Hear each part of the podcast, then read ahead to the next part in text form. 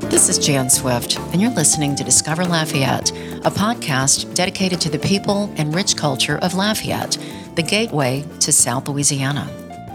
We tape Discover Lafayette with the support of Raider, a managed I T service provider that offers world-class service, including cybersecurity, communications, and technology support. With Raider, you have just one vendor and one number to call, allowing you to concentrate on what is most important, your business. For more information, visit Raider Solutions dot com. Our guest today is Doctor E. Joseph Savoie, president of the University of Louisiana at Lafayette. Doctor Savoie has served as president since two thousand eight. After earning bachelor's and ma- master's degrees in education from U L Lafayette, he earned a Doctor of Education degree in Education Leadership and Administration from Columbia University's Teachers College in New York City. Before serving at U L, Doctor Savoie served as Louisiana's Commissioner of Higher Education for twelve years. He has served in leadership positions for Louisiana governors Mike Foster, Kathleen Blanco, Bobby Jindal, and John Bel Edwards. And I have to say, I've looked forward to this interview with Doctor Savoie. I really wanted to have this opportunity to have you share your life story and your passion for education. Mm. And we had this set up before COVID hit, and here we are now three years later mm-hmm. in a new studio. So I want to thank Jason Sikora for taping us today. And Joe Savoie, thank you for making time to well, share yourself, no, your thank story. Thank you, and, and, and I'm glad we put it off because this is a much better environment than we had before. You know, so many things are going on at U L, and it's because of your leadership. I think mm. it's relevant for people to know how you grew up, how you ended up going to school at U L, U S L, mm-hmm. and share yourself with us before we get into mm-hmm. the work you've been doing at the university. Well, all the good things that are going on are uh, the result of a lot of good people doing good work, mm-hmm. and uh, I just happen to have a, a position where I can move the pieces a little bit, but the people are doing the work. And so the progress, I think, is uh, attributable to the great faculty, staff, and students that we have.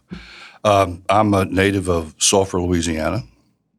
Came to school at U S L in nineteen seventy-two, so I've been in Lafayette for fifty-one years mm-hmm. or, or so.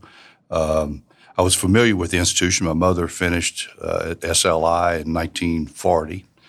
She was from Thibodaux, and so twice a year we take a family trip to visit my grandmother in Thibodaux in the summers and Christmas. I would always stop in town and, and go to Evangeline Maid Bakery, and then we'd go to a couple of her old classmates' houses and mm-hmm. visit, and then she'd bring us to campus, and we'd run around campus. Uh, so I was kind of familiar with the place. During high school, I was in speech and debate, and we always had the regional tournaments here, and I always looked forward to that. So I, I knew where I was coming to school um, in elementary school. Wow. Uh, yeah, my older brothers and sisters all went to McNeese, and some mm-hmm. went on to graduate school uh, elsewhere. Uh, but I came here, and and uh, I've gotten some of my nieces and nephews over here now, so I'm trying to change the trajectory of the family. Right, yeah. right. And Did since always... then, my, my wife came and finished yeah. here, and my son uh, has two degrees here, so we're in the third mm-hmm. generations. Did you always know education was going to be the focus? Yeah, I kind of, I think in high school, I had some really good uh, uh, teachers, particularly in, in history, and and they got me real interested in history, particularly Louisiana history. So I, I wanted to be a high school history teacher. That's what I came to school here to be.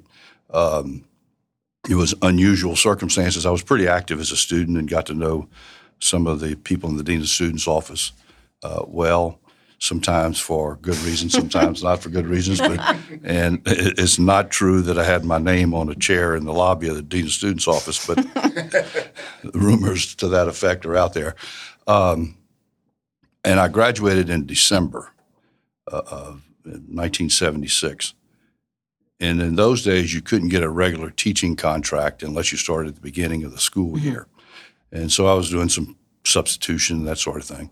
And the university called, and they had an opening in student affairs working with uh, student organizations, S G A, and asked if I wanted to do that. And I figured, well, I'll go do it for six months or a year until I can get get back on the regular cycle and, and get me a high school history teaching job. Uh, and that that just changed the trajectory of my wow. career. I never never expected it or planned for it. Um, did that for three years, and then uh, the alumni affairs position opened, and I was encouraged to apply for that and did that. Um, that lasted about ten, twelve years, you know. Wow. I started doing governmental relations during that time, mm. uh, became a vice president.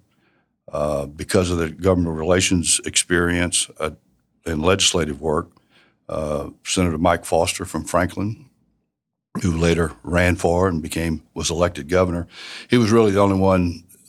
Um, we, I was the only one that he was familiar with in higher education because I had been communicating right. with him, and he asked me to work with him on his transition team. So I did that, and then the commissioner of higher education announced his retirement, and Governor Foster said, why don't you go do that for six months or so until we figure out what we want to do mm-hmm. longer term. And those six months turned into twelve years and three governors. You know, wow. So, yeah. I do have a question for mm-hmm. you. You kind of glossed over your undergrad days. Yeah. Mm-hmm. I know you were active on campus. I'm mm-hmm. not talking about having the chair with your name on it, but can you talk a little bit about that? Because that's kind of defining of who you are. I mean, you made a lot of friends on campus. You were mm-hmm. active. Mm-hmm. In social life, you were in a fraternity. If you yeah, kind of yeah, I was remind in, uh, people, yeah, Cap Sigma fraternity, and I was there um, during the the glory or inglorious days. I'm not sure when mm-hmm. they were on and off campus. Um, and as a sophomore, I think, or no, a second semester freshman, uh, the fraternity was kicked off campus. All these things members, happen, though, right? Yeah, these things happen. uh, And I was one of only three who weren't present mm-hmm. at the incident. That. Yeah. And Dean Blanco at the time came in and said, all right, you're the new president, you're the new vice mm-hmm. president, you're the new whatever. So as a freshman, I was president of the fraternity. And how many were in the fraternity? Like uh, there were probably seventy-five or eighty at the time. You were just off campus and you're Yeah, yeah. Affairs. Uh, and I had, you know, we had to conduct business and get our get our business straight, and, you know, and, and keep keep the discipline record clean for a little while. Uh-huh. But I, I moved into the fraternity house. Uh, I was a, a dorm counselor prior to that, but I moved into the fraternity house and and, and I was president for uh, six terms, three yeah. years. I thought and, I read and, uh, that. Yeah, yeah, that's a that's a long haul for yeah, serving as yeah. president.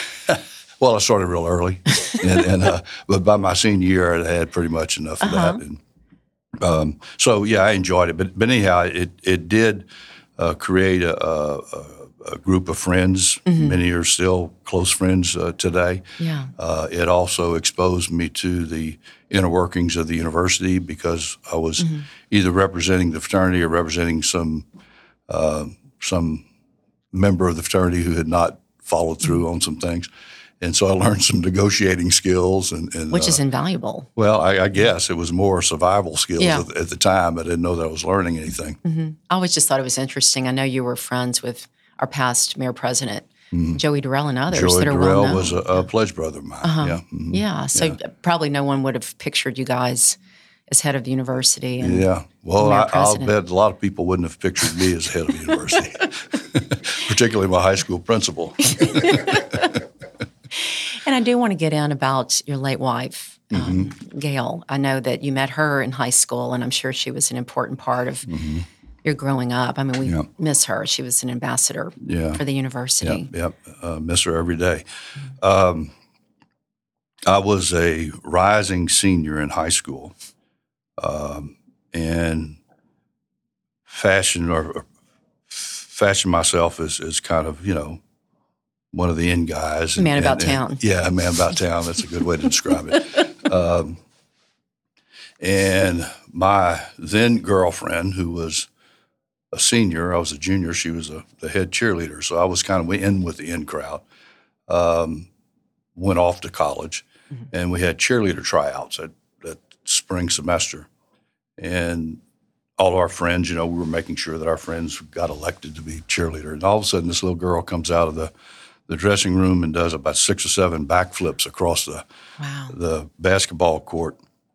And I said, I don't know who she is, but she needs to be the cheerleader. So we, I became her campaign manager. Didn't know didn't know her name, um, and didn't really have any interest other than I was just impressed with her. You know that she did did that thing, and it, we met uh, uh, later that summer, and um, kind of hit it off and dated on and off. It wasn't a constant thing, but we dated for six years.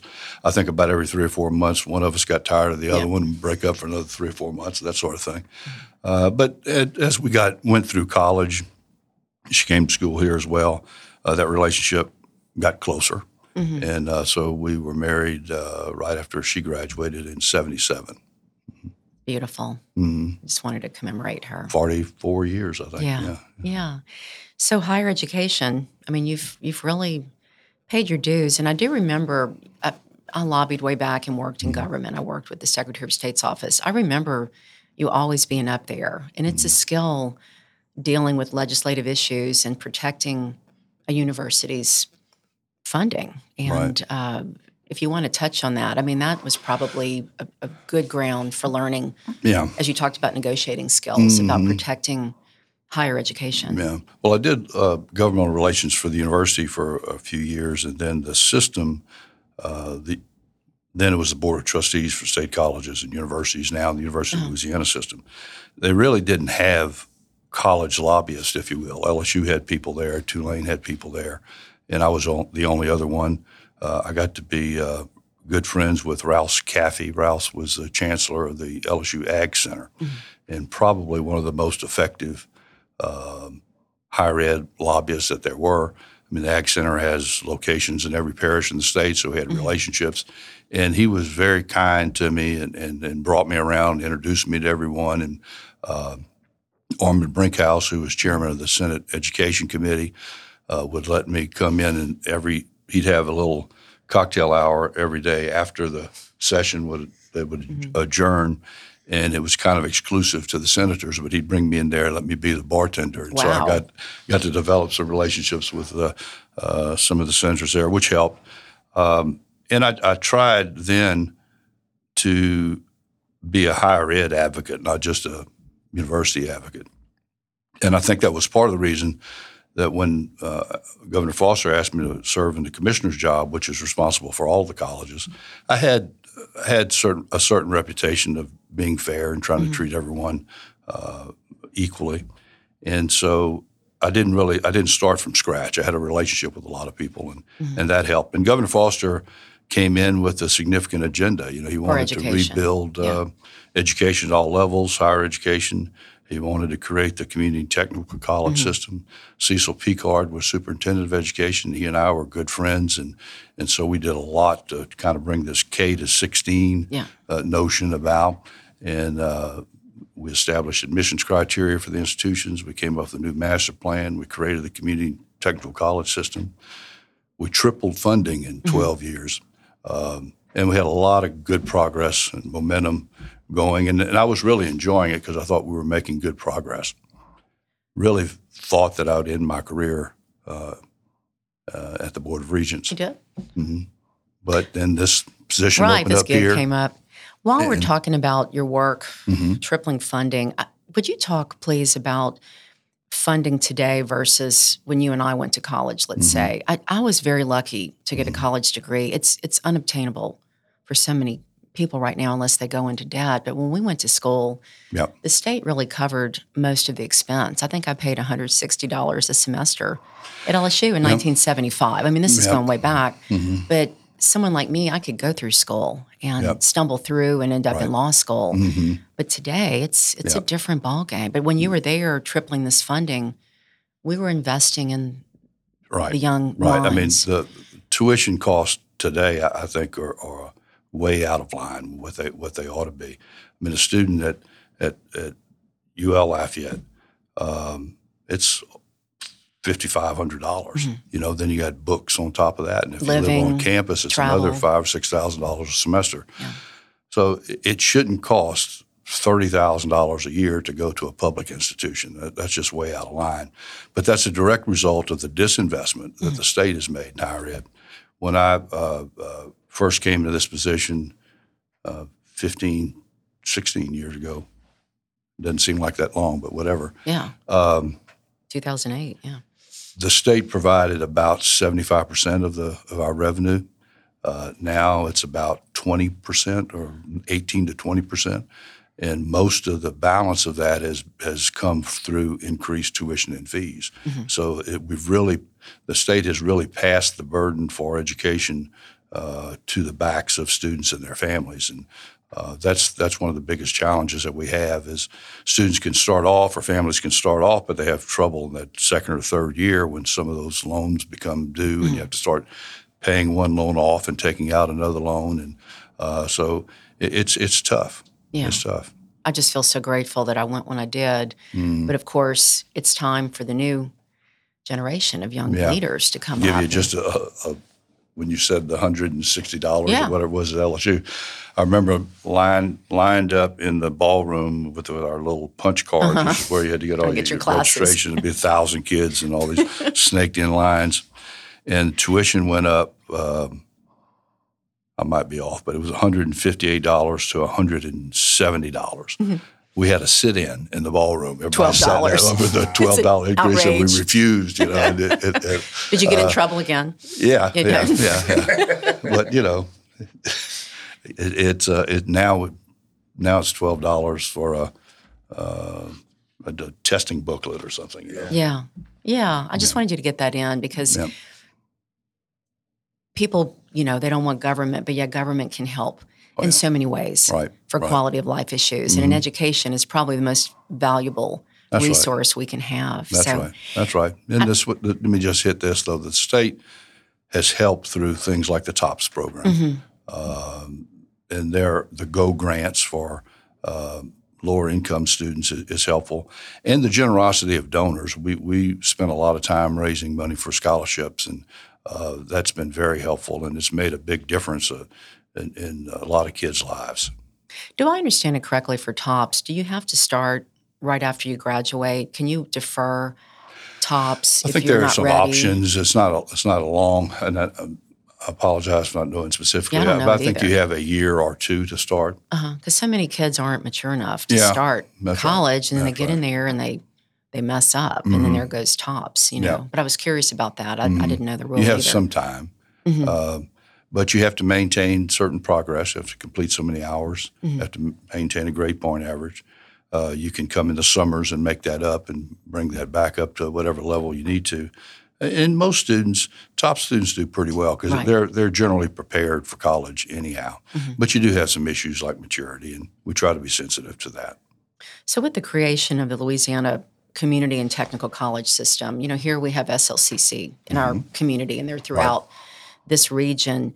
That, to me, is such an invaluable resource also for, mm-hmm. for different types of learning, certificates, mm-hmm. a two-year associate's That's degree. Right. That's right. But that, I didn't realize your background in that. So there's mm-hmm. a symbiotic relationship. A lot of the kids end up at U L, oh, right? No question. The S L C C is a great partner for us, and they are they are our number one feeder school, mm-hmm. and uh, we have real good relationships with them. A lot of uh, articulation agreements between programs, so kids can start, you know, either complete a two-year degree or complete a certain number of courses and then transfer over. Uh, and we have uh, we meet on a regular basis to make sure that all that's working smoothly and and. Uh, Yeah, we have a great relationship with S L C C. Mm-hmm. I know there's been a push for, what, fifty-five by twenty-five. Right. I don't know where mm-hmm. we are on mm-hmm. that, but— Making progress. Good. Yeah. But all of these institutions mm-hmm. make our community better. That's so right. I just That's wanted right. to get that in, that you've mm-hmm. been a good partner with S L C C. So you ended up here in two thousand eight, uh, back home. Right. You right. probably were here the whole time and Yeah, actually, drove. when because it was supposed to be a— A temporary assignment, six months or so. I really, I took a leave of absence from the university. It was in July of, um, I guess, ninety-eight or something, ninety-six, mm-hmm. somewhere along that that timeline. And um, my daughter was a senior in high school, just starting her senior year, and my son was just starting first grade. Uh, and we loved Lafayette, and they had. They had no intention of moving to Baton Rouge. So I figured I could handle that. I had been driving back and forth for a decade before that anyhow. So I commuted for twelve years. Um, I learned every back road between here and Baton Rouge. It's a tough commute on yeah, certain days. Yeah. But, you know, it was it was, it was good in some ways. And because you got to think about what you were going to do that day on the morning drive. Mm-hmm. Um, and then in the evenings you get – you thought about what you screwed up and how you're going to fix it the next day, you know. And a beautiful so, view on the yeah, beautiful. Line. I love going across the basin. It mm-hmm. changes all the time, and mm-hmm. and uh, there are a few a few accidents now and then, but overall, uh, it just added it added hours to long days. But it wasn't; they weren't bad hours. I mean, mm-hmm. they were they were thinking hours and uh, um, phone call hours and that sort of thing. Right. Mm-hmm. So you you moved into the house. The the circle, is that yeah, where you would live? Yeah. Uh, um, Beautiful house. Yeah, it is. It, it uh, was built in nineteen thirty-eight, I believe. It's been home to uh, three or four presidents and their families. The Rougeaus probably had the most, had several mm-hmm. children and, and occupied most of it. Um, the house is used for a lot of university functions and activities. I mean, it, there's a formal area. The, pretty much the first floor is is a formal area, so I, I use the kitchen, and there's a little library, and that's about it. Most mm-hmm. of the time I spend upstairs. Um, and so it, it's a it's almost like living in a hotel in some ways. Yeah. Uh, you, you know, I checked in one day. I'm going to check out. But uh, I remember probably the first week or two I was there, I come running down the stairs in my robe going out to get my newspaper, and there were a group of women sitting around the uh, kitchen oh, no. table having coffee for their monthly oh, no. women's faculty club or something. I don't know what it was. So I did a moonwalk back up the stairs. And at least you had the robe on. Yeah, at least I had the robe on. That's right. I, I, I was trying. I was trying to act the part. Yeah. yeah. Um, so, yeah, I mean, there there are people who work there and work uh, and do things around events that, I mean, they take care of their business, and sometimes they tell me, sometimes they don't. Mm-hmm. So. I'm just kind of used to it. Yeah. So you're the sixth president. Yeah. Mm-hmm. Wow. I mean, yeah. there haven't been many. No, that that really is. Um, Since nineteen oh one. Yeah. That, that's, well, I think he, he was named in earlier than that. He started. eighteen ninety-eight in, was yeah, when it yeah. was started, but then I think uh, uh, Doctor And that, that's Martin, unusual. I, th- yeah, I was reading first. a report a couple of weeks ago. The average uh, tenure for a college president is like five and a half or six years. Oh. So I told someone in my office, that just proves that I'm above average. You know? And you do have a name by your chair. That's you right. earned it, though, right? Yeah, that's right. Gosh. That's right. So, so many things have happened so positive. If you want to talk about Carnegie's um, designation of the university, mm-hmm. um, I can't imagine a more prestigious mm-hmm. honor than to be recognized by your peers for mm-hmm. what the university is doing mm-hmm. in research. If you All want right. to talk about that. Well, th- this pathway uh, for the university to, to become nationally competitive research institution started back in probably nineteen sixty with the establishment of the first doctoral program in computer science, in which the university uh, was one of the, I think, the first university in the southern part of the United States to have that program. And so developed quite a reputation, and then built on that and built on that and built on that. I recall as a uh, young administrator in the, probably the eighties, we our goal was to become a Carnegie Research Doctoral two institution. Mm-hmm. And so we, we had strategic meetings about that, and we worked for six or eight years to, to get there. And so we've been on this path for a while. Mm-hmm. Uh, and Doctor Odomar did such a magnificent job of building the infrastructure and, and the human capacity to mm-hmm. get us there. I just tried to keep that momentum going, and uh, and then brought in some real good people, Ramesh Kalaru and others yes. who have been tremendous leaders in, in those areas. And um, we just kept focused and, and mm-hmm. stayed stayed with it. And you mentioned the, the, the small number of presidents, and that is unusual. Um, I've been... I've been to the uh, inaugural ceremonies of uh, my colleagues around the state at some institutions three or four times in, in, in that mm-hmm. period. And it, institutions are, are big, complicated places, and it's hard to get them moving in a direction and kind of making sure that the culture follows that, mm-hmm. that momentum. It's almost generational in, in nature. And so we've been at it for a while. And I think that the, the longevity and, and the uh, uh, of, of the, having few presidents and doing the same things long enough to where that becomes the normal way of doing things, and then the momentum starts to build. Mm-hmm. And, and I was telling someone just yesterday, Uh, the last couple of weeks as we end, get close to the end of the semester, there are these uh, multiple recognition ceremonies and activities. And we had um, we had uh, a celebration of that excellence through a, a, a larger university-wide program last week, which we had over eight hundred students. Uh, honors convocation, we recognized eight hundred wow. students, we recognized um, about one hundred faculty members, and their families were there. And, and and for the first, I don't know the first time, but it really struck me this year, probably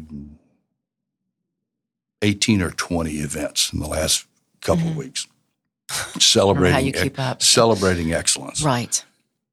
And I was just struck by how many good things are going on mm-hmm. and how many bright people we have, bright young people and bright faculty members and all the good work that's going on, the interesting things that are going on. Uh, and it, it just it kind of gave me a pep in my step. And I said, this yeah. this place is on the move. And and mm-hmm. um, and my job is to either is to keep pushing and not screw it up. You know, it, wow. it, uh, it uh, really great things are happening. Uh, we're recognizing new up-and-coming faculty members who are doing great things, mm-hmm. accomplished faculty members, bright, bright students, you know. And so there's a lot of th- a lot of good things going on. Well, the university is the backbone mm-hmm. of our community, well, of our, our city and our parish. I mean, mm-hmm. it, it's the backbone. Well, we like we like to think so, but we also recognize that we have a responsibility in, mm-hmm. in that role. And, and uh, we talk about that a lot. And, and so that's why we're We have so many people involved in, in community activities of all kinds of sorts, through mm-hmm. you know, uh, uh, nonprofit organizations, through government committees and commissions, and and just trying to stay engaged so mm-hmm. we can, get, one, get a, a finger on the pulse of the community and see where it, it wants to go, and, and then try to help it get there. And so uh, it, it's a symbiotic relationship, and, and we're dependent upon one another, and, and we take our mm-hmm. responsibility pretty seriously. I can see why the longevity, though, of service is important. I'm thinking back, I didn't realize till I started doing interviews like this, both mm-hmm. Discover Lafayette and then, remember I had the Upper Lafayette on mm-hmm. the Move show mm-hmm. I'd interviewed you on. But back in the day when the computer science field was just coming right. up, I mean, U L, U S L mm-hmm. was on par with M I T. Mm-hmm.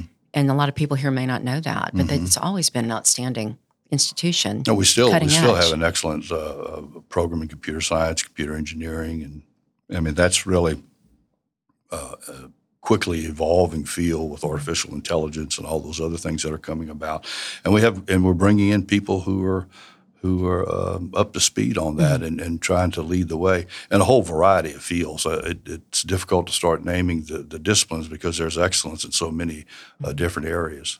What about sports? You want to touch on sports and the, the booster support? I mean, mm-hmm. I know you've got a lot of people supporting the yep. university's yep. growth in sports. Yeah, we started, uh, when I first came back, we started the Raging Cajun Athletic Foundation, which has been real significant in helping to raise private dollars, first to help us attract coaches, and then mm-hmm. the coaches uh, attract the players, and then uh, level of competition improves. And, and so we've been doing some pretty good things there. And, and mm-hmm. uh, our teams are very competitive. Golf just won the conference championship Uh, last week. Uh, basketball won the conference tournament. Um, softball, I think it, this weekend, if they win one out of three games, they'll mm-hmm. they'll wrap up the championship for the conference. We're hosting the, the conference uh, uh, tournament here. Uh, football continues uh, to make some good progress. Uh, Coach Desimo is a is a first-class guy, a first-class coach, and he's going to build something special. So uh, we feel real good about all of that. The mm-hmm. facilities, we've we've redone just about all the facilities with the exception of football, and we're working on that right now. Uh, hopefully, if all the funding comes into play, uh, into place by the end of this upcoming uh, season, we'll start work on renovations to, to Cajun Field. So we will have done softball and baseball, track, soccer, Uh, volleyball now in, in Earl K. Long, which really has a it's a first-class volleyball uh, facility. Uh, track and field, everything is basketball. We improved the Cajun Dome, so Cajun Field's the last the last one. To, but it was it's the biggest project, and we we intentionally left it to last because we knew the cost and expense of it would suck all the air out of the mm-hmm. room. So we tried to get everything else done first. Right. Mm-hmm. When you're talking about growth, I, I realized we hadn't talked about health sciences or yeah. the, the acquisition mm-hmm. right. of new space, if you want to touch on that too. I mean, it, things have been booming. Yeah, the uh, the acquisition of the uh, old Our Lady of Lourdes hospital property, uh, some of it which was owned by the Diocese of Lafayette, you know, that that was a project that was a piece of cake. It only took about ten years, I think, uh, to put together. But that, that gets back to that consistency. Mm-hmm. Um, you know, that's a project that could have been lost uh, a dozen times during that during that period, but we stayed with it, uh, and it's going to. It's going to provide, I think, the next big leap for the university in the health sciences area. Uh, it will allow us, we already have the largest um, college of nursing in the state, one of the largest in the in the country with, with exceptional pass rates. So it's not only large, it's very good. Uh, but we still have a shortage of, of nurses mm-hmm. and healthcare workers. This will allow us, over a four-year period, to double the size of that college. So we're going to be moving our juniors and seniors uh, from the, their facility on campus now to one of the uh, medical office buildings at the Lourdes property this fall. That'll allow us to bring in one hundred more freshman students. So over, over a four-year period, we'll just about mm-hmm. double the size of that college. It'll allow us to develop some other biomedical type academic programs, particularly the graduate area. We're in uh, real uh, positive negotiations with the L S U Health Sciences Center to expand some of their programs there so we can uh, have nurses and doctors and healthcare workers all learning together mm-hmm. in the same facility. Uh, so that's just with the existing buildings. And we have we do have some money from the legislature for an, one additional building. Uh, so that's that's a big thing. And, and, and healthcare is, as most people I think realize if they come in, the oil center, it's a medical center is mm-hmm. really what it, what it's turned out to be. And there's so much demand. Uh, every one of our graduates has two or three job offers, and most of them have jobs before they, they graduate. So the demand is there. We need to feed that demand. Mm-hmm. And so we're going to continue to do that. Was the space in good shape? Like, is it move-in? Or is there a lot of work that needs to be done on the, uh, the acquisition? The buildings are in, in pretty good shape. They, uh, you know, some renovations mm-hmm. to, to turn them into academic space as opposed to kind of clinical space. Uh, but it's mostly just movable walls and things like that, a lot of electrical work. Uh, but we're getting that done, and through our delegation, our legislative delegation has been very supportive in, in providing us the funds to get that done. Uh, so we're really excited about that. It, it will become... Um, a, a, it'll it will be a giant step forward right. for the university and for the community, mm-hmm. and to help Acadiana continue to grow and be a leader in healthcare uh, mm-hmm. provision provision of healthcare. I think just as significant in that acquisition is that there's about twenty acres of vacant land, which the university can use for the next generation of growth. Uh, you know. Um, Doctor Fletcher, who was uh, one of my predecessors back in the forties and fifties, started buying farmland south of Lafayette. South of Lafayette then was where Blackham Coliseum is, is now. And he bought all of that, and, and he was he was criticized for spending all that money buying all that property. Well, that property now has our athletic complex. It has University Medical Center. It has our research park. It has the Cajun Dome. It has South Louisiana Community College. Uh, I don't know that he envisioned all of those things, but he knew that he that the university needed yeah. the opportunity to do to That's build those things. Yeah. So these twenty acres here, uh, I see that much the same way. I mean, where when when else could you find twenty-five acres of land right in the middle of Lafayette? Right where you need it. Right. Yeah. Right where you need it.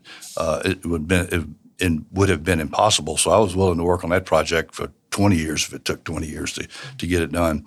But those twenty acres of vacant land, uh, you know, I'm, I'm unlikely to see what happens there, but someone will be able to. And so the university has an opportunity to continue to grow because of that acquisition. So it's a, it's a generational uh, type event. Are you in a position to talk about the Performing Arts Center? Is that moving forward to be some degree? I, I don't know a, a whole lot. Uh, we've I've been in multiple meetings. Uh, I know that there's support from the legislative delegation, a lot of support from the arts community. Uh, if there's funding, uh, we've put forth a, a proposal that we could host the, the facility on university property. Um, but their funding has to come first, and then we'll just see where it goes from there. Uh, the, the performing arts play a, a, a critical role uh, in the life of the community, and we we support that through Angell Hall, which is one of the most used buildings on campus. About uh, one hundred days a year it's used by non-university groups, uh, so there's a great demand. That's in addition to what the Hyman Performing Arts Center does. So there, there's a great need for that type of facility. Are there any questions you thought I would ask? I know, Jason, probably you have some, but are, is there anything you were expecting me to ask you? No, I, I, I try not to worry about those things. I just, I just let try, it, let yeah, it flow. Yeah, yeah. I just try to, to respond to whatever's mm-hmm. asked.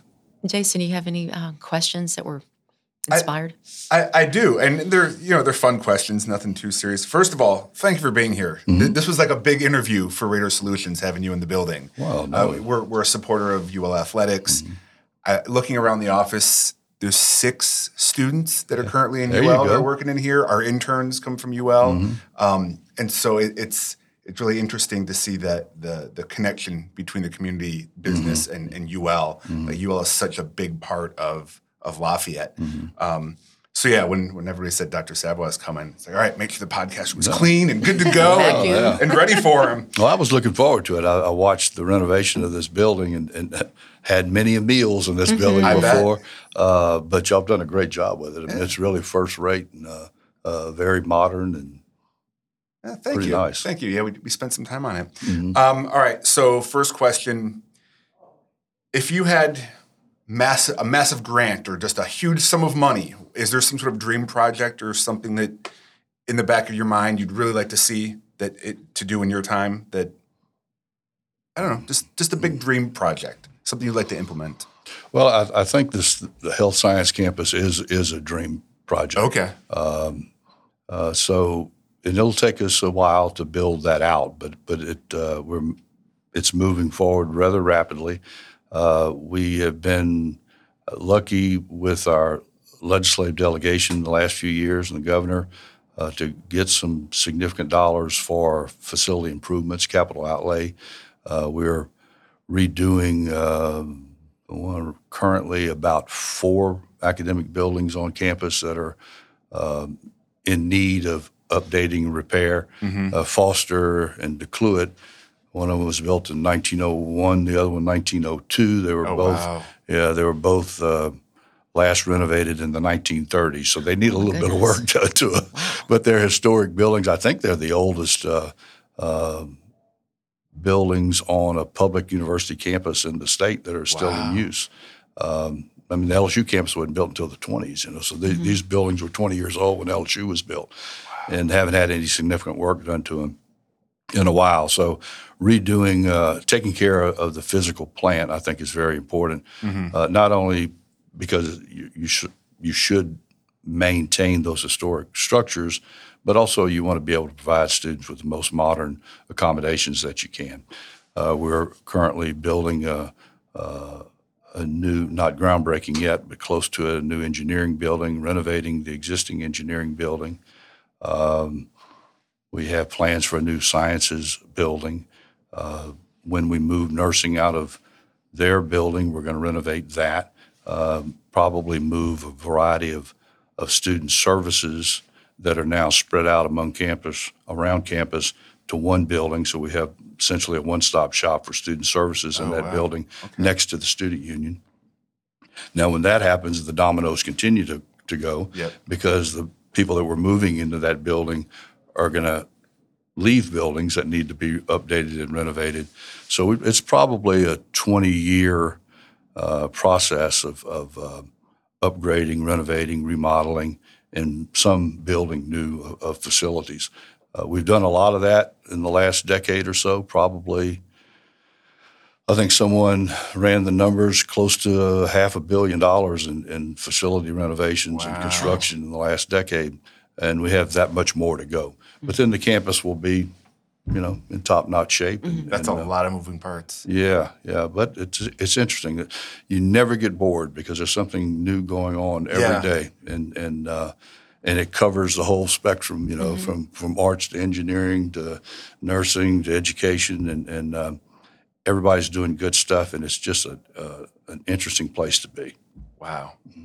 Well, and by the time you get done with those buildings, it'll be time to revisit some of the older ones. That's right. That's right. It never ends. Yeah, it it's never like owning ends. a house. You yeah. fix one thing and yeah. something else, yeah. Yeah, but in this business, if particularly uh, the dynamics of higher education, if you're not moving forward and making progress every day, you're falling behind because that somebody else is. Yeah. Yep. And um, we we started talking a little bit about the Carnegie One, but mm-hmm. I don't think we ever got there. We didn't really finish it. We yeah, didn't if you really want to finish it there. But touch them out. You know, all those institutions are uh, are out of the four thousand colleges and universities uh, in the country. We're in a group of about one hundred and thirty mm-hmm. who are in that uh, top two percent.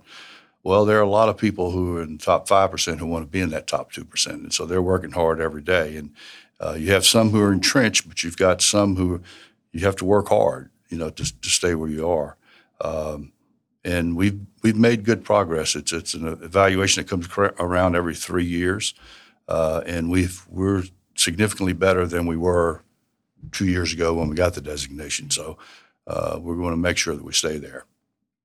Excellent. Do they awesome. look at the physical space or just the accomplishments when they you get that it's, rating? It's a variety of things. It's it's a kind of somewhat of a complex formula, but it involves you know your research expenditures. So how much money do you spend on research activities? How many doctoral degrees do you grant? How many uh, non-teaching research faculty do you have? How much of uh, your research money comes from re- federal research dollars? Uh, because that's those are competitive dollars. Uh, number of graduate students, uh, lab spaces, all those kinds of things. So it's anything, if you were thinking about a research enterprise of some sort, what are all the elements? And they try to, and they just list what everybody has, and you come up with some numeric result, and you either hit this, this uh, benchmark, or whatever, benchmark, whatever yeah. it might be, or not. And so mm-hmm. that means you have to keep improving all the time. Right. Wow. Um, all right. This is a tough question, I would imagine. What is a day in the life of oh, Doctor Yeah. Savoie? Including champagne. Sound like yeah, we were talking yeah, about. Yeah, well, we were talking about dinner last night. We yeah. had, and we were talking about, you know, Jan taking this everything mm-hmm. one day at a time here and not really can't plan too far ahead. But what does a day, typical day look like for you? Uh... I never know. You know, it, it, uh, I mean, there are some things that are structured, obviously. Yep. There's regular meetings and that, that sort of thing. Uh, but there are lots of events, uh, both on campus and, and off campus. Uh, there are sporting events. There are ac- academic uh, activities of various sorts. Um, I, the, the thing that I, I don't want to say dislike, the thing that I get most disappointed in is I can't do it all. Mm. Um, because there are just too many things happening all the time. So it's it's not typical. There's no, no typical day, and then it, yeah. it ebbs and flows with the time of year. So it gets real particularly busy uh, near the end of the semester. It's particularly busy during the beginning of the semester. Of course. Uh, summers, you know, we, we we never stop, and we go, we're about to end this semester, and then we have a mini-mester between uh, spring and summer, and then we have four different summer sessions, and and during the summer we have I think uh, about ten or eleven freshman orientation programs wow. that are going on, and there's also parent orientation programs. We have um, uh, senior days, you know, for the kids who come next year. We have junior days, so there, there's there's there's some activity happening all the time. Um, you don't just hang out in your robe. No, yeah. well, I drink coffee early. No, no. I wish uh, every now and then, and, yeah. you know, on a Sunday morning or something Maybe, like that. Yeah. Um, and then I go to Champagne's two or three evenings yeah, yeah, a week. That's the place to be. Yeah, yeah it is. I see a lot of people there. Yeah. What, what about uh, what do you do with, with your free time? Read, golf, fishing. Do you, have, um, do you even have time for for hobbies? Well, you have you have to make the activities your hobby almost. So uh, I, I go to a lot of athletic events. Gail used to love those things. Gail, Gail was a, a super little athlete, I talked about her mm-hmm. gymnastic skills, but she was a track star and a softball star. And in those days, it was just before Title nine, so there weren't any scholarship opportunities uh, for female athletes. It's, and that's, she made me a female athlete fan because she made sure that I went to the basketball games and the softball games and everything else, volleyball games. Um, and it was because of that she saw the value in those things. So, but I've come to to love all those sports, and so that that is my entertainment. Uh, I tried golfing years ago. I never got good enough that it didn't take me too much too much time. I just never could yeah. spend it to get very good at it. I have a camp. I think the last time I went was about three or four months ago. um, uh, it, it's in between here in Baton Rouge and, and the basin, and I'd, I'd swing by every now and then just to turn the water on and yeah. turn the water off to make sure that things are still operating. Never spend the Fourth of July. We have a, we have about a four or five days in July that we spend out there, but that's really about it. Oh wow, okay. So my hobbies and my free time are university activities. Okay. And I wow. remember you walking around, though, literally picking up trash you'd see, like yeah, in the yeah. early mornings. I don't yeah, know if you still yeah. have time to do that, but it. I do it uh, not as much as I, I used to. It was important that I did it early on, mm-hmm. though, so I was trying to set a tone. You right, know, it was and important. You did. Yeah, and and yeah, the, the people now, I, I can I can tell the difference. When I first started, I would bring a. a a lawn bag and pick up trash in, uh, yeah. in about an hour or so I could fill up a lawn bag. A year or so later, I'd bring a little kitchen trash oh, wow. can bag and fill it up. Now, you know, uh, I barely fill up a, a, a little small plastic bag if I walk around. So people are taking care of things, they're doing things, and they recognize the importance of it. Plus, we put a lot of focus on that, yeah. you know. Yeah. Uh, but, um, yeah. And the other thing that it did was I, I got to look at the campus when no one was on it, you know, so I could see if lights were on that shouldn't have been on, if lights were out that shouldn't be out. Oh, okay. And I used to frustrate our former facility director because I'd call him at seven fifteen. I'd say, you need to go check on this, this. And he'd go, how the hell do you know all that stuff? I said, I'm just walking around. Yeah. Yeah. Um, That's great. Yeah, lead by mm, example. Mm, mm, well, you got to. You got yeah. to set a tone. Set yeah, a tone. No, I agree. Um, then – So finally, my, my go-to question, um, advice for young people, mm. kids just getting out of high school, looking at college, and then also those just getting out of college looking to jump into the workforce. Mm. Do you have any advice for them just in general? Well, uh, high school kids do what, what I didn't do, and that's prepare yourself for the next level. Uh, I had a lot of fun in high school. I had a lot of fun in college too. Um, but – I had to make up for it once I got to college because I didn't, I didn't really take my uh, high school preparation as seriously as I could. So, if, I mean, it doesn't mean that you have to become a, a straight-A student or anything like that. Just pay attention to your to your work, and, and uh, it, it's pretty easy. The admissions criteria are the admissions criteria, and TOPS is TOPS, and if you just follow that, you'll you'll be prepared. I think you should go to an institution where you feel comfortable, where you feel that you can fit in. Uh, you should get involved in something outside of the classroom. Uh, that helps you to feel more a part of the place. You get involved in the culture. You make friends. Your friends are your support group. Um, so get engaged. Take advantage of this opportunity that you that you have uh, to learn and to discover and um, to kind of find your way through things without all of the burdens that, mm-hmm. you know, responsibilities that you may have later on. Yeah. Um, and then we, we work with uh, all of our students in trying to prepare them for the workforce before they graduate. Uh, the majority of our students now have some sort of clinical experience uh, where they go out and, and do, like the kids here. You yeah, know? yeah. They're, they're getting real-life experience, getting a sense of things. Um, we have offices that work with students to help them uh, to make that adjustment.